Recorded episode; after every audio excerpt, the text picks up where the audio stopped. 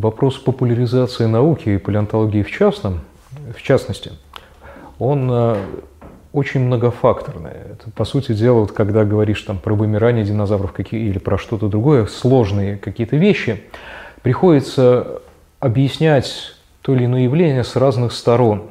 Действительно, популяризация науки, она тоже очень разносторонняя. Первая, наверное, грань, которую хотелось бы сказать, это наличие интереса.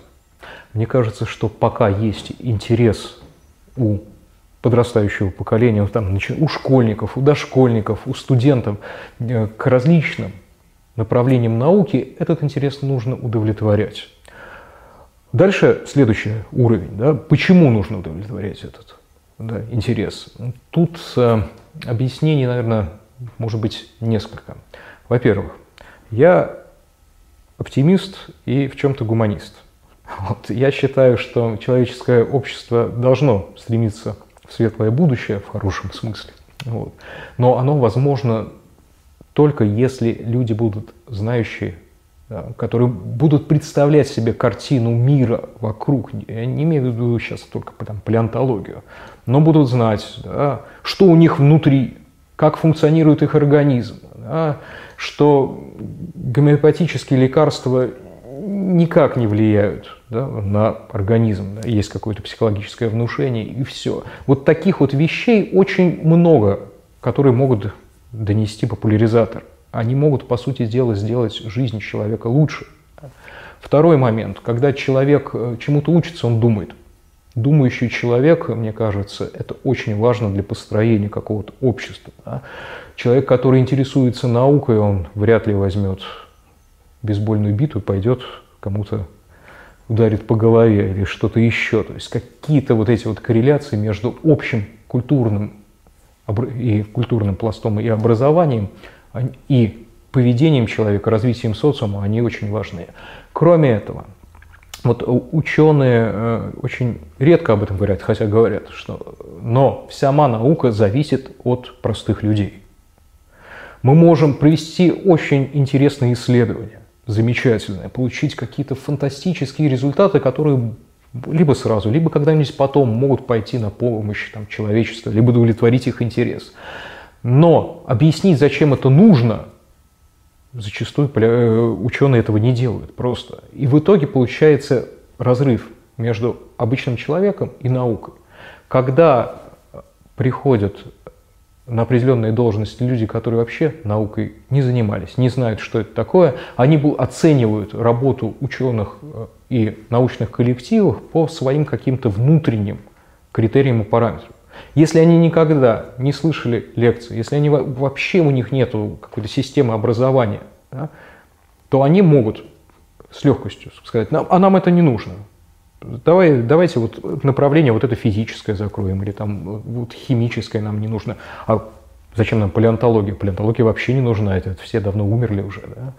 Поэтому, если мы хотим, чтобы наука развивалась и существовала, да, что чтобы какая-то общая сознательность нашего населения, да, нашей страны, она как-то вот поднималась на новый уровень, популяризация важна. То есть это некий фундамент на самом деле. Образование разностороннее – это фундамент вообще успеха всего, и науки, и культуры, и так далее, и так далее, и так далее. Почему э, делиться своими знаниями еще важно? Потому что есть потребность.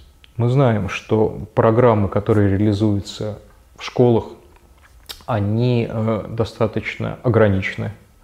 Есть э, единый государственный экзамен, и многие вещи, которые школьники изучают, они заточены под то, чтобы этот экзамен сдать.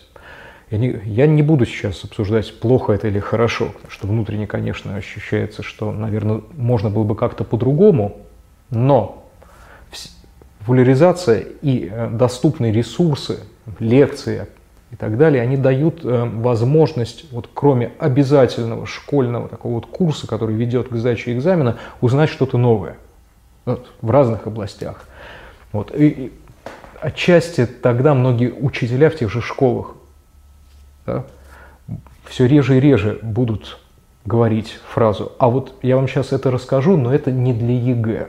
Вот это вот фраза, которую постоянно приходится говорить. Вот этот разрыв между современным фронтом науки и э, современным школьным образованием, он тоже колоссальный. Отчасти, чтобы сознание ребенка все-таки заполнилось какими-то знаниями, э, кроме ЕГЭшных, да, очень важно доступные вот такие вот э, лекции или прочее. Вот, то есть популяризация науки в формировании вообще будущих там, студентов, ученых, да, и не только, да, тоже исключительно важна.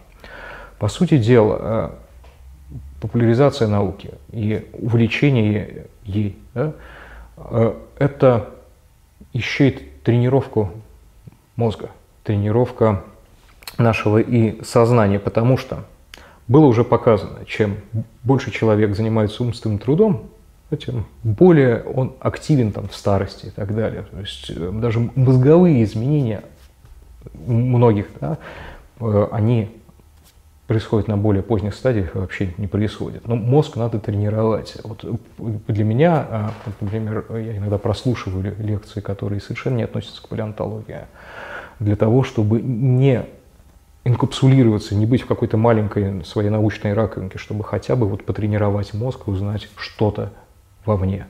Мне кажется, что а, вот факторов, почему популяризация важна, их очень много. И принципе, вот этот каждый пласт можно раскрывать, раскрывать и раскрывать.